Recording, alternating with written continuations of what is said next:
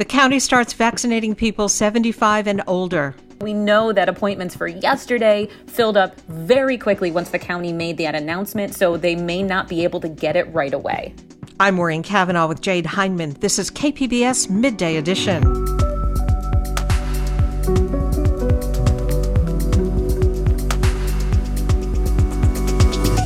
Military leaders worry the pandemic is producing unprepared recruits we do feel uh, kind of robbed in the sense of we're not being able to complete all those additional training objectives that, that enhance training. The California Innocence Project marks another victory, and a San Diego team works on art and music to help us survive the pandemic. That's ahead on Midday Edition.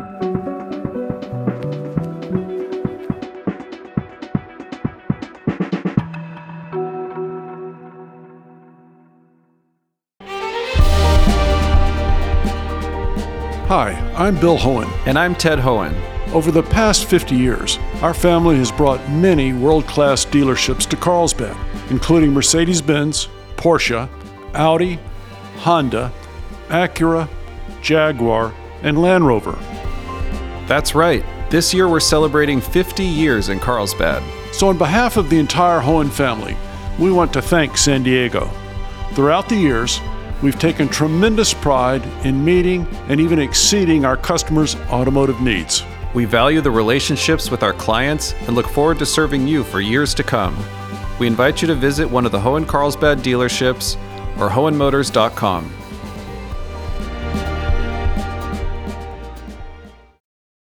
San Diego County is now making COVID 19 vaccines available to the population most likely to become seriously ill from the virus. People 75 and up can now make appointments to get their shots at county vaccination sites, including the super site at Petco Park. Other healthcare organizations are expected to open up their appointments to seniors. Scripps Health says it plans to start accepting appointments for patients 65 and older beginning tomorrow.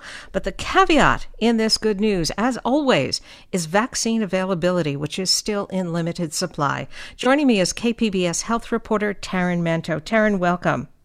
Thanks, Maureen. Why did the county say it could now start vaccinating people 75 and over?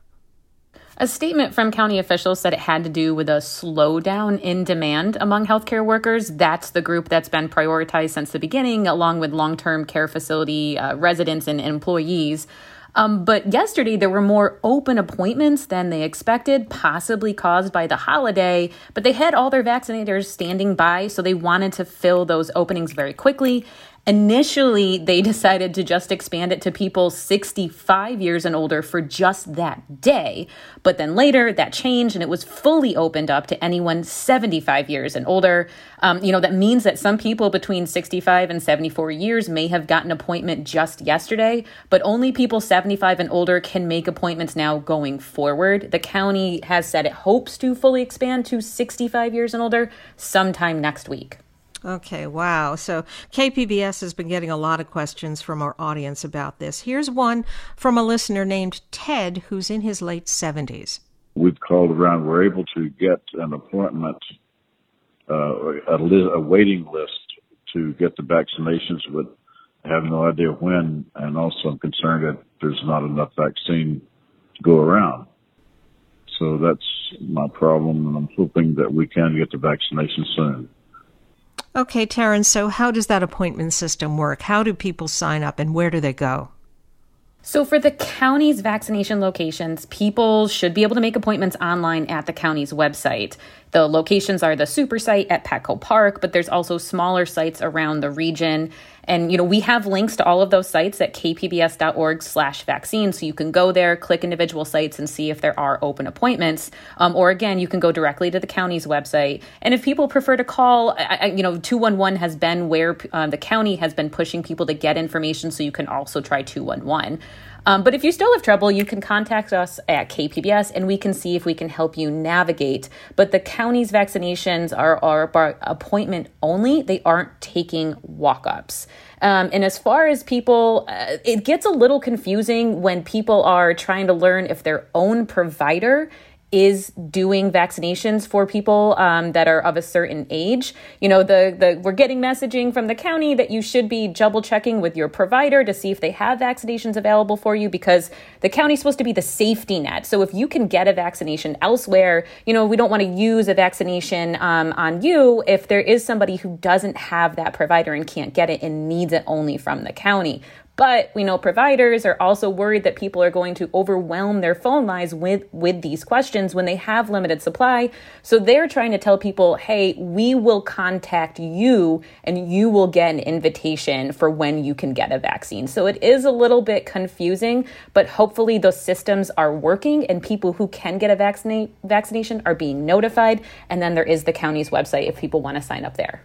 But straight up, if a 75 year old San Diegan who is a patient of Scripps or Kaiser or other health care organization wants a vaccine now, they can contact the county. Is that right? Correct, correct. The counties is making its vaccination sites available to people who are 75 years or older, absolutely. And they should be able to make an appointment, although we know that appointments for yesterday filled up very quickly once the county made that announcement, so they may not be able to get it right away.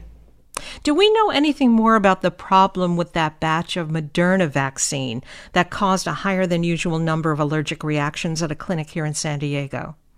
Yes. So it, there was a six allergic reactions that occurred among healthcare workers, I believe at the Petco Park location. The investigation as to what happened is ongoing by the FDA and CDC, but I did um, ask UCSD about this, which is helping to manage uh, the super site. And I talked to UCSD Health's Dr. Christopher Longhurst, and this is what he had to say. And even those folks that are having um, some reactions, we're able to manage those, right? Nobody's had long term impact and it's still a very small percentage of the folks that we vaccinated. Right. And so he said, you know, about 25,000 people were vaccinated over the last seven days, and there were six severe reactions, which were higher. Uh, the cluster was higher than what's expected based on research out there, but still very, very, very few compared to the volume of people receiving the vaccination. And people who have had past reactions to vaccines or severe food allergies are supposed to talk to the provider or the vaccinator about that ahead of time. Now, moving to the cases of COVID 19 in the county, are there any signs it's slowing down? Well, you know, hospitalizations are relatively steady, but still very high, and that's been the largest we've seen since the pandemic began. But it, it's it seems to be holding there at least for the past several days. And as far as cases, we haven't broken a daily case total record in a while, which is a good sign. But again, daily case totals are still very high. And you know, we're almost three weeks since New Year's Eve when people weren't supposed to gather, but um, officials expected they would. And, and we do know that we see a jump in hospitalizations about two to three weeks after those kind of holidays and gathering events. So we're nearly there, and hopefully that means good news. Um, but we do know of a more contagious strain that's circulating, so things are unpredictable as they've been for a while now. Talk to us a little bit more about the concerns about the COVID variant, which is now circulating in the community. There are some um, experts who are predicting that could be the dominant strain in the U.S. by March. Right. Um, you know, we, there are actually kind of, you know, two strains. Um, one that is believed to be, um, or evidence has shown that it is a more contagious. It was first discovered or reported in the United Kingdom. Some cases have been confirmed in San Diego and elsewhere in California. Um, and then uh, state officials recently just had a late Sunday night, unexpected um, news conference or news briefing talking about another strain that they're increasingly seeing more of. But we do need to wait until there's more research to definitively know know um, how this will affect vaccines, how this will affect um, the severity of illnesses. Right now, it doesn't seem like the strain first found in the UK is actually increasing um, the severity of someone, of how sick someone gets, or nor the, the fatality of it. Um, and so that's a good sign, and they don't believe that it's actually going to um, impact the efficacy of the vaccine. But we need to be ha- we need to have that definitive data. Um, and so research is, is ongoing to kind of figure out what this does mean for us. And Taryn, is there any optimism that you can pick up about the change in administrations and the focus on COVID that the Biden administration has been talking about? You know, it's it's pretty clear that right now things aren't great, and so change brings hope. And I think people are you know, really banking on the fact that um, doing something different is at least better than what we're doing right now. I've been speaking with KPBS health reporter Taryn Mento. Taryn, thank you very much. Thanks, Maureen.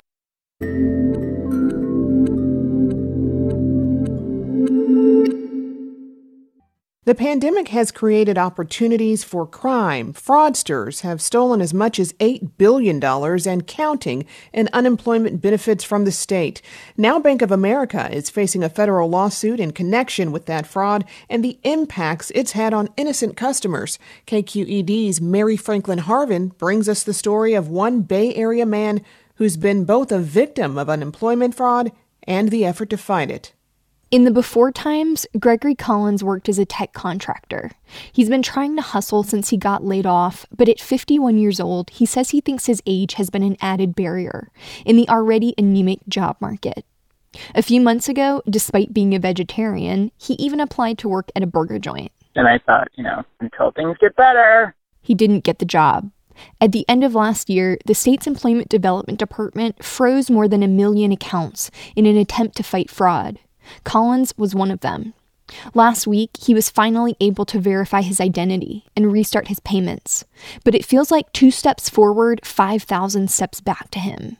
Here's why. When I logged in today and it says the account is over withdrawn, 5,000 something, $80. So any benefits that I would receive would basically go to be paying Bank of America and whoever the thieves were that took my money. At the beginning of September, Collins' Bank of America debit card, through which he receives his benefits, was hacked. The irony, Collins said, is even he'd triggered freezes on the card in the past, when he was using his own benefits. But somehow, someone else was able to make 50 or 60 fraudulent transactions in Southern California. Remember, Collins lives in Northern California, without any alert from B of A. The claims process took months, countless hours on the phone, police reports, and in mid December, B of A sent Collins a letter saying after a review, the bank had denied his claim and decided there were no fraudulent charges on his account. Collins called B of A for an explanation. Yeah, they just said, oh, we'll just resubmit your claim for reconsideration. and I'm like, um, why did they decline it? Oh, it doesn't really tell us why it was declined, but we can resubmit it for you. A spokesman says Bank of America has beefed up the call center team handling inquiries on EDD cards to expedite processing times. But Collins is still waiting to hear back from the reconsideration request he submitted. And there's a chance the hacking of his debit card and the freezing of his EDD account last year are linked, says Daniela Urban, founder of the Center for Workers' Rights in Sacramento. We've been hearing more and more about problems like this where the claimant themselves have reported the fraud, and all that did was make it more difficult for that claimant to receive the payments. And that's not all. Urban says EDD's fraud defense systems are often requesting the same identification material people have already provided for earlier claims, which makes people skeptical about whether those asks are legitimate. We've heard from several claimants who received text messages asking them to upload documents to UI Online, and they just assumed that it was a scammer. And people who've already experienced fraud, like Collins, are even more reticent about forking over the additional personal information. Last week, Collins verified his account and got his first unemployment payment for 2021. It was deducted from his current Bank of America debit balance, which is now negative $4,638.23. I'm Mary Franklin Harvin.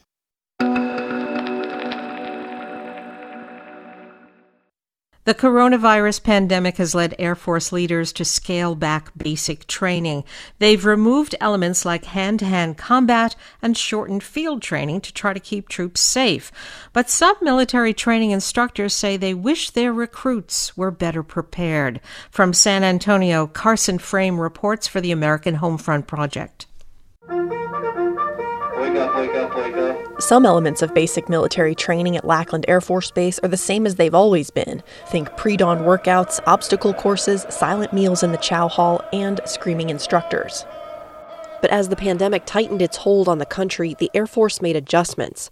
Basic training was shortened by a week, and things like marching, hand to hand combat, casualty care, and survival skills were cut back. Tech Sergeant Alexandra Springman is a military training instructor. So we always say flexibility is the key to air power, and, and that's really been a true statement. Um, we have definitely had to adjust. Trainees normally do chemical and biological weapons training, where they expose themselves to tear gas and practice putting on protective equipment. But now that's off limits because the gas masks can't be properly cleaned between uses.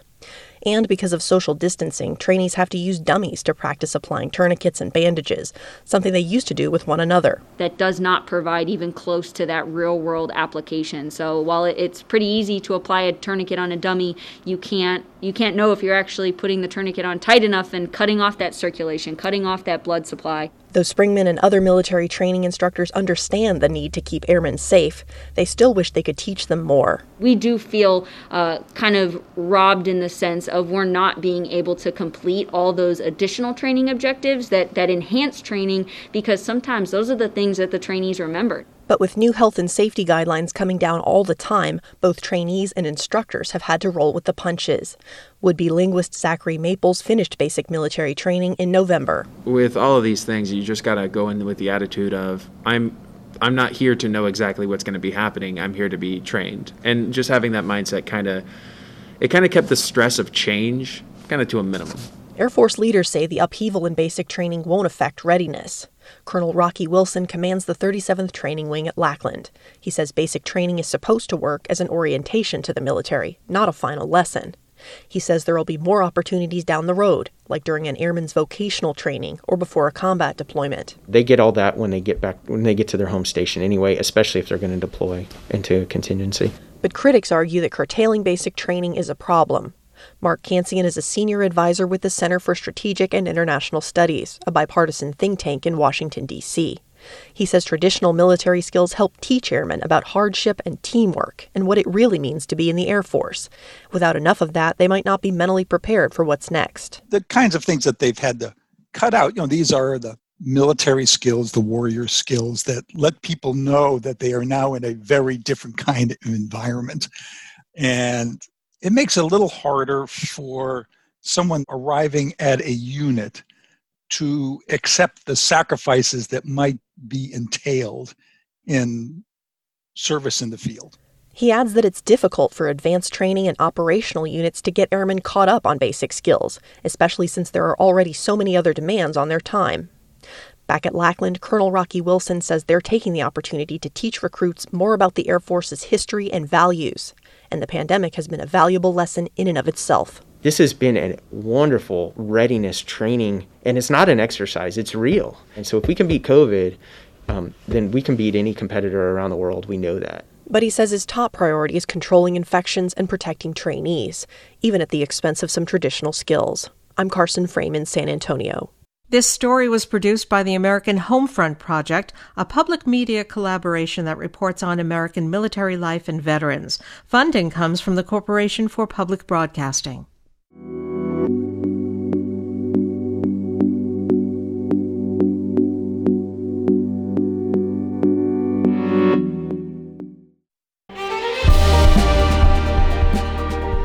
Hi, I'm Bill Hoehn. And I'm Ted Hoehn. Over the past 50 years, our family has brought many world class dealerships to Carlsbad, including Mercedes Benz, Porsche, Audi, Honda, Acura, Jaguar, and Land Rover. That's right. This year we're celebrating 50 years in Carlsbad. So, on behalf of the entire Hoehn family, we want to thank San Diego. Throughout the years, we've taken tremendous pride in meeting and even exceeding our customers' automotive needs. We value the relationships with our clients and look forward to serving you for years to come. We invite you to visit one of the Hoehn Carlsbad dealerships or Hoehnmotors.com.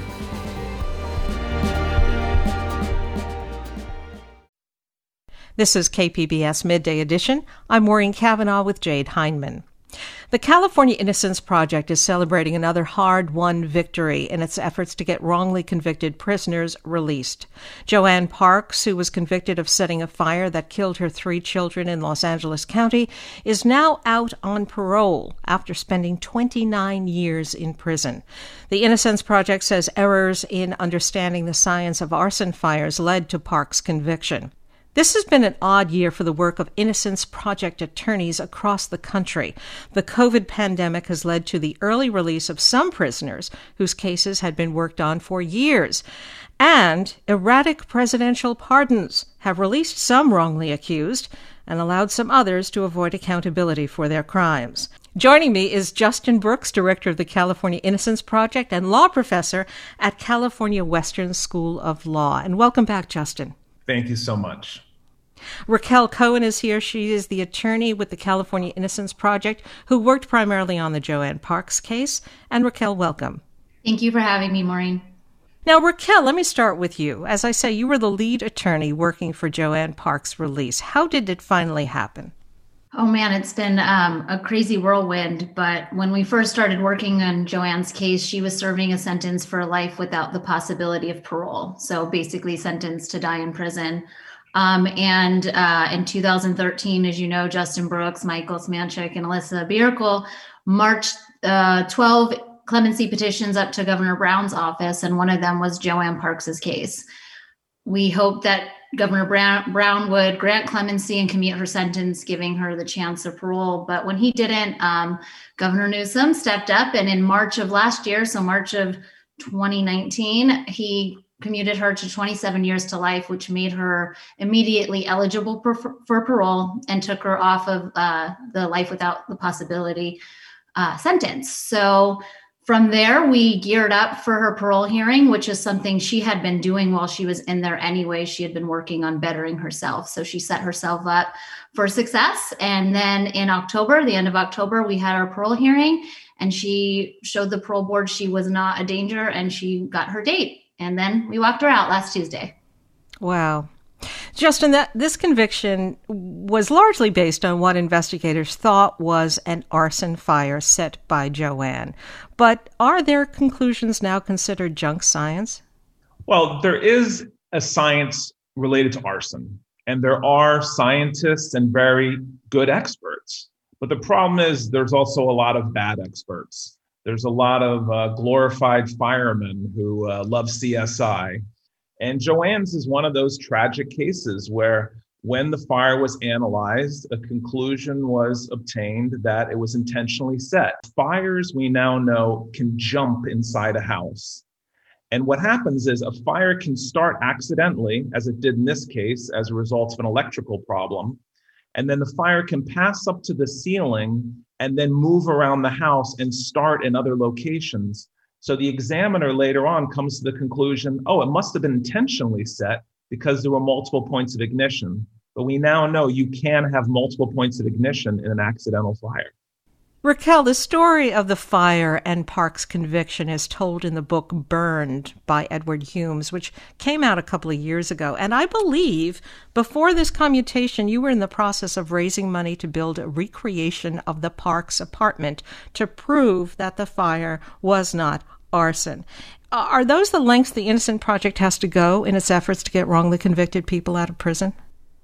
When we first uh, lost the hearing and from the Superior Court, I would have loved to set all of the um, fire investigators who disbelieved in her innocence set their mind to rest by recreating the fire and showing that uh, what they believed were multiple points of origin were really just one single origin in a post flashover fully involved fire.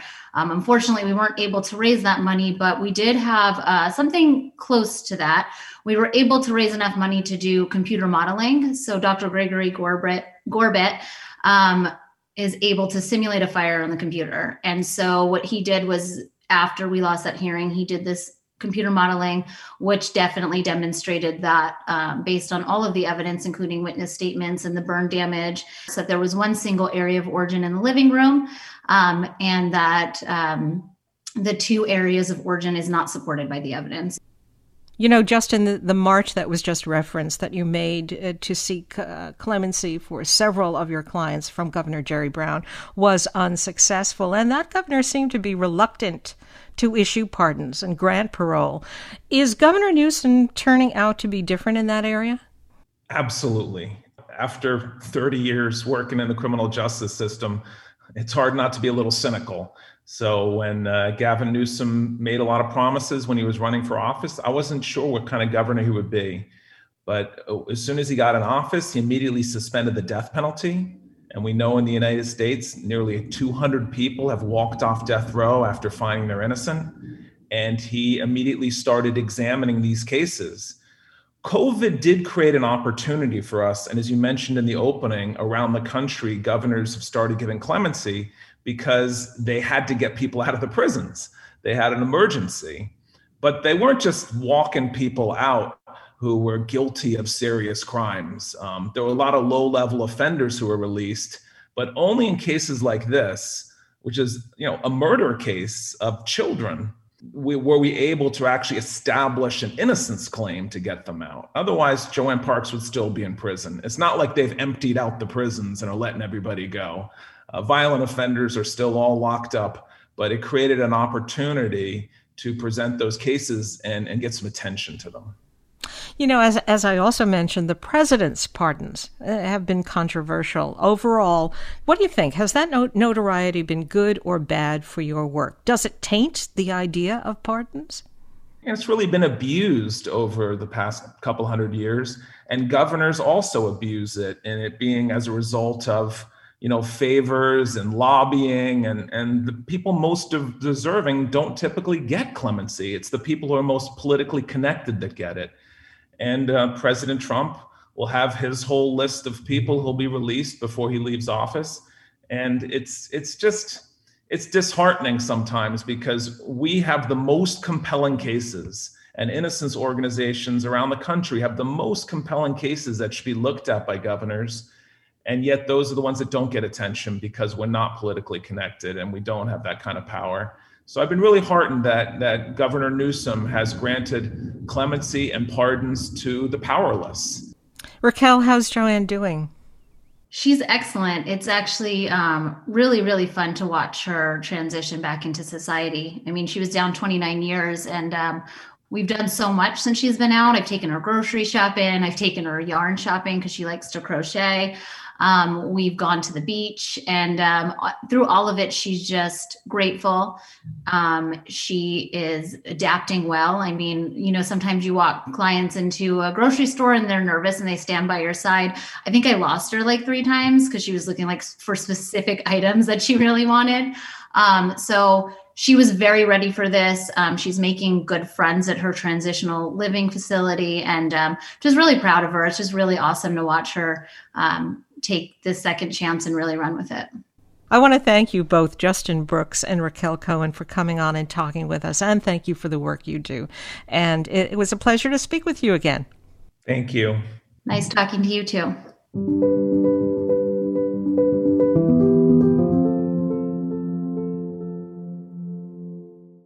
Many of us are still rocked by the siege of the Capitol, and some of us are anxious about the upcoming inauguration. But a lot of Californians are getting ready to celebrate. Our state is about to send the first woman of color to the White House. The whole world will be watching tomorrow as Kamala Harris is sworn in as our next vice president. But there's one person who will be tuning in who says he owes his life to her. The California Report's health correspondent April Dembosky brings us his story. Growing up in Modesto in the 70s, Billy Lemon was popular and outgoing. He was kind of a jock. But he says all that was a cover up.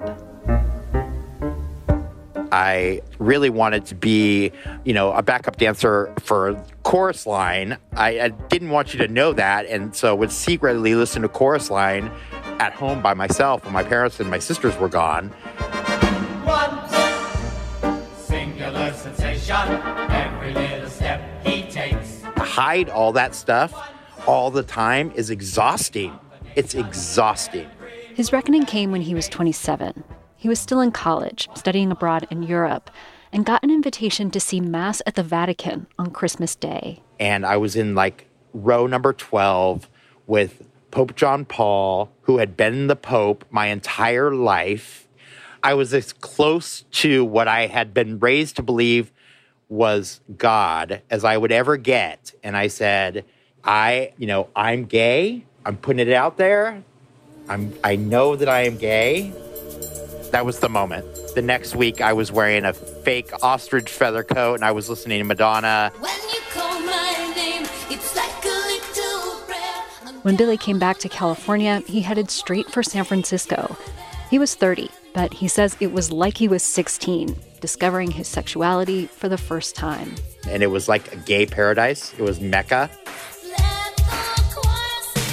It was the time of very big dance clubs here. Every, there was one every night. You know, you're in a dance club with a thousand men. They're all basically naked, and most of good majority of them are high. It was off the wall crazy. Billy got into crystal meth. It wiped out his shame, his inner critic, and it gave him the sex drive of a 16 year old. It was fun until it wasn't.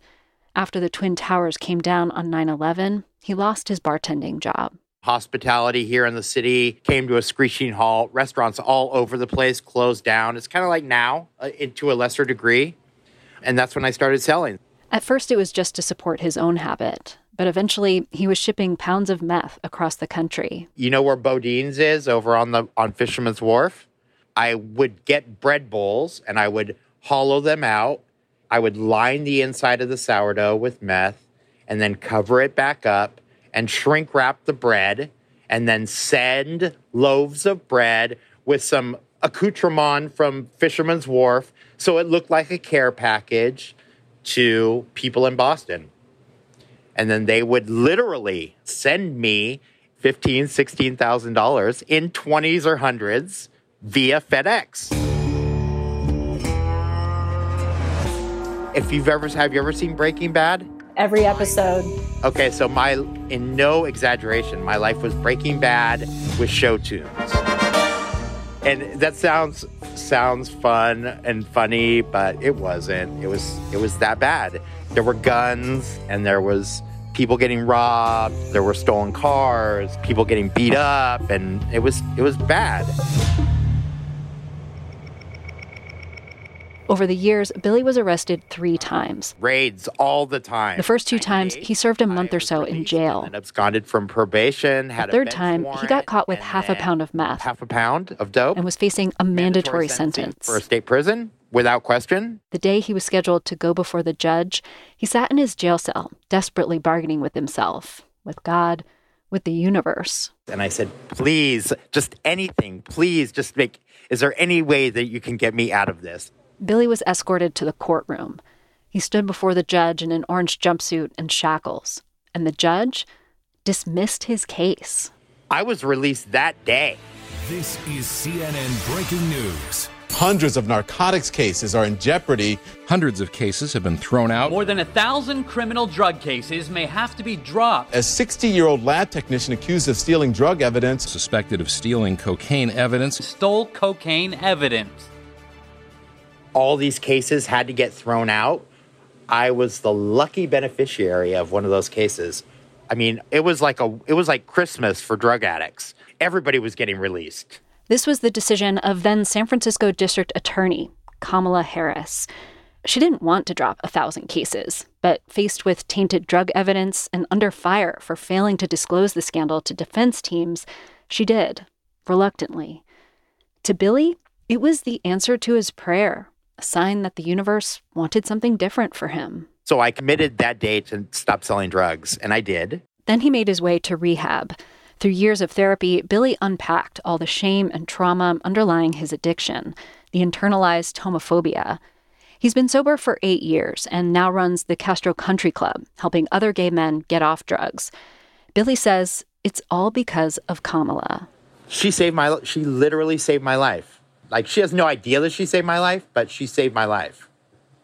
She gave me my second chance. Billy continued to draw inspiration from Kamala Harris as her political career advanced, from DA to Attorney General to Senator. It's as though each of her successes was an affirmation of his own small triumphs. When she announced her run for president, Billy's friend told him it was time to take the next step. He texted me immediately and he's like, girl, you got to work on her campaign X amount of hours to kind of like pay back the fact that she kept you out of prison and doesn't even know it. And I was like, oh, yeah, I'm already making a shirt. Billy canvassed and raised money for Harris's campaign. He says she's a fighter for folks who struggle. And that smile. I don't know. I just, I love her. I think she's fantastic. really. I really do. I think she's fantastic. Of course, other people have mixed reviews about Kamala Harris and her record as DA. In San Francisco, she had to walk the line between being the top cop and living up to her more progressive promises. Either way, she was not in the business of handing out get out of jail free cards. She initially fought hard to keep all those drug cases alive. Billy knows this, but he sets it aside. He's got his narrative about her role in his life, and he's sticking with it. It was easy for me to put her on a pedestal, and uh, since putting her on that pedestal, she's only gotten bigger. I feel this kind of like weird fairy godmother connection to her the gay community has had a steady run of celebrity fairy godmothers over the years Judy Garland, Madonna, Beyonce, especially for men of Billy Lemon's generation who've been rejected by their families or the church. They've elected these women to fill the role of nurturer and advocate. A lot of us as gay men that grew up in kind of strict religious dogma, the idea of God is just kind of gross. And so the idea of a goddess actually sounds really kind of awesome. So for Billy, it's fully in line with his experience and his politics to deify Kamala Harris, especially now that she will be the tie breaking vote in the Senate, responsible for some of the biggest decisions in the country. It's kind of rad. It's like, it's super rad. The first, like, 50 50 vote that they have, and they get to zoom in on her gaveling in the vote is kind of badass. Whether it was intentional or not, Billy says he turned his life around because of a decision she made. Her ascension to power is just another sign that he made the right decision to believe in her, even if she is just the human symbol of a massive lucky break. That was the California Report's April Dembosky.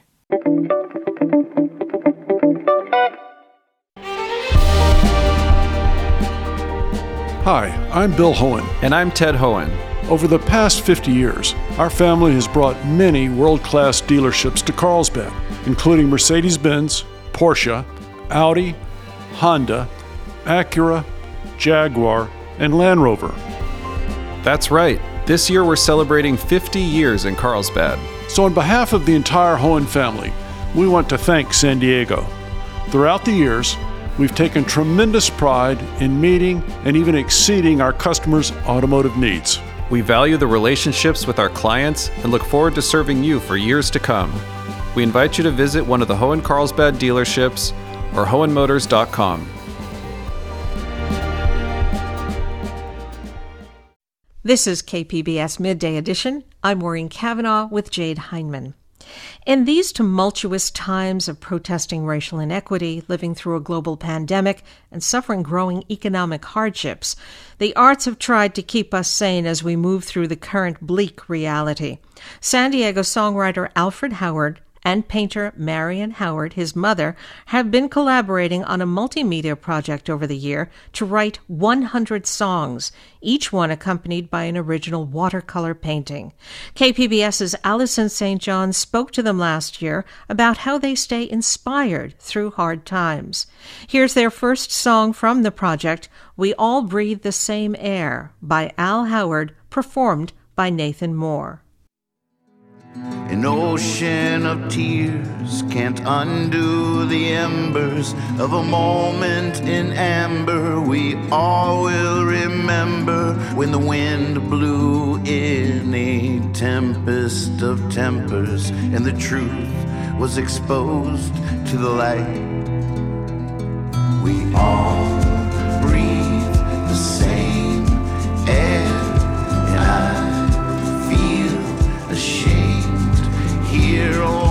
love can pull us through the dark. And if it's one, it's everyone. Someone's daughter, someone's son. Etch their name into my breaking heart. That was Al Howard's song, We All Breathe the Same Air, performed by Nathan Moore. It's part of Al and his mother Marion's new multimedia project, Alfred Howard writes Marion and Al Howard, welcome to Midday Edition. Hey, thank, thank you for having us. Now, the song that we just heard, We All Breathe the Same Air, is the first song released for this project. I got to say, I love some of the lines, like 2020 vision is a blinding affliction. and I want to read part of the chorus again. We all breathe the same air. Only love can pull us through the dark. And if it's one, it's everyone, someone's daughter and someone's son. So, Al, first of all, you, what does this song mean to you? So, this song was a, a direct response to the lynching of George Floyd and seeing that happen live in the streets in America. And um, one of the important things about this project to me is like I've been in bands for years, and you'll write a song, and sometimes it'll take two years to get the album out. But this platform and creating music this way allows you to be very reactionary. So something like that can happen, and you know we were just in shock and awe, and also just numb to it too at the same time because there's been so much of this kind of violence on on blacks in America. Marion, can you describe your painting for this song? We all breathe the same air. It's it's it's a kind of wash of color, watercolors you work in, right? Yes, I do. Um, that was a hard one for me because, as a mother to a son who is a young black man living here in America, it was very heartfelt. Um, if you can understand what I'm saying, um, mm. I just it was it was heavy for me, very very heavy. It was very emotional. I I cried a lot when I heard it, when I heard the the the words because it just it just it just came to my heart, you know. Um, mm. Because all I could imagine is my own son doing the right thing, and this him being taken from me just like that, you know. So, Al, if you're writing two songs a week, that means that you can respond to what's going on in the news quite in real time. You know, being able to react to it instantaneously, create a song, have it out as a response one week later is, is a different kind of creativity than I'm used to. But I, I feel like for me, it's the way forward. You know, art art is always reactionary at its best, you know, and there's there's a lot to be inspired from right now, whether it's like adversely inspired or positively inspired. You know, I always try to find hope in these uh, dark situations. So, Al, you've been working uh, as a musician for decades, and you're one of San Diego's most prolific musicians, but you were close to quitting music altogether before this project began. What inspired this project? Well, I've been playing in uh, eight bands and writing lyrics for eight bands for a long time, but I've also been struggling with chronic Lyme disease for 24 years.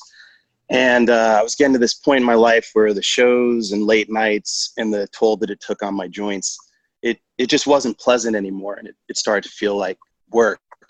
And then during the downtime of pandemic, I sort of got a, a passion for writing again.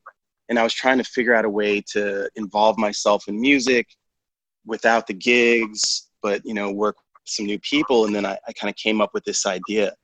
Let's listen to another song from your project now, then. This one is called Peace. Veterans of Civil War. We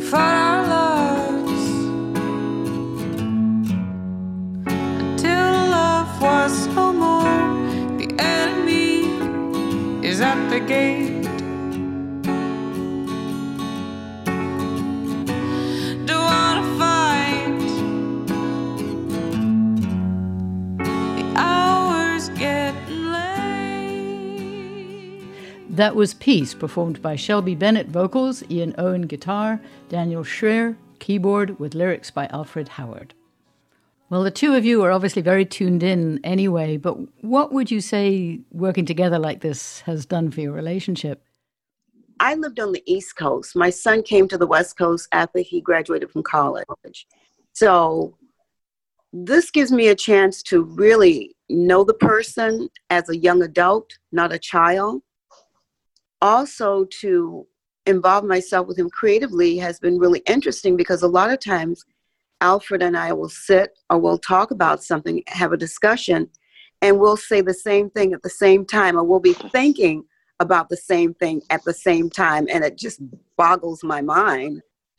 just not working with Alfred, but as a mother and a very, very proud mother, I am so glad that my son is back to writing because as a creative person, I can't imagine never doing my art. It's just unimaginable. And for me to see Alfred not picking up a pen and putting it to paper to write, it broke my heart. So, with this epidemic that we have going on, and that him being closed in for months and me being closed in, I was always going to be able to paint. But when he picked up his pen and started writing and working with this project and shared it with me, I was blown away. And I was like, yes, you really want me to be part of this? Of course I will. You know, no pay, no pay. I'm the only one you don't have to pay. I'm a freebie, you know? So um, this has been very challenging, but very rewarding for me as a mother to see my son create again and such a nice and a big way. And also a very giving kind of way because Alfred is not selfish and he's not thinking about himself. He's thinking about all the musicians that can't work right now and how can I enhance their life? How can I help them? And so yes, I'm I'm just in awe of what what I'm able to do with my son right now. So Al, anything to add? Yeah, you know, um, especially during the pandemic, like my mom and I, we, we would get together a few times a week. Sometimes we'd watch a movie or, you know, we'd go for walks and, you know, we've both been very careful during the, the pandemic and we don't get to, to share in the same things that we did. But there's different ways to communicate and getting to communicate via this project, I think has been important for both of us. You know, so we're still sharing something that's really significant and that's that's been a, a great and important and needed thing for me and in my life and, and I hope so for her too. Well, Marion and Al Howard, thank you so much for joining us on Midday Edition. Thank, thank you, you so for much having for us. having us.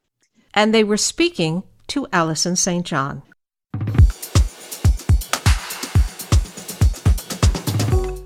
KPBS On Demand is supported by Under the Sun Foundation, presenting the Candlewood Arts Festival in Borrego Springs, featuring temporary public art projects that engage community and place. March 23rd. More at candlewoodartsfestival.org.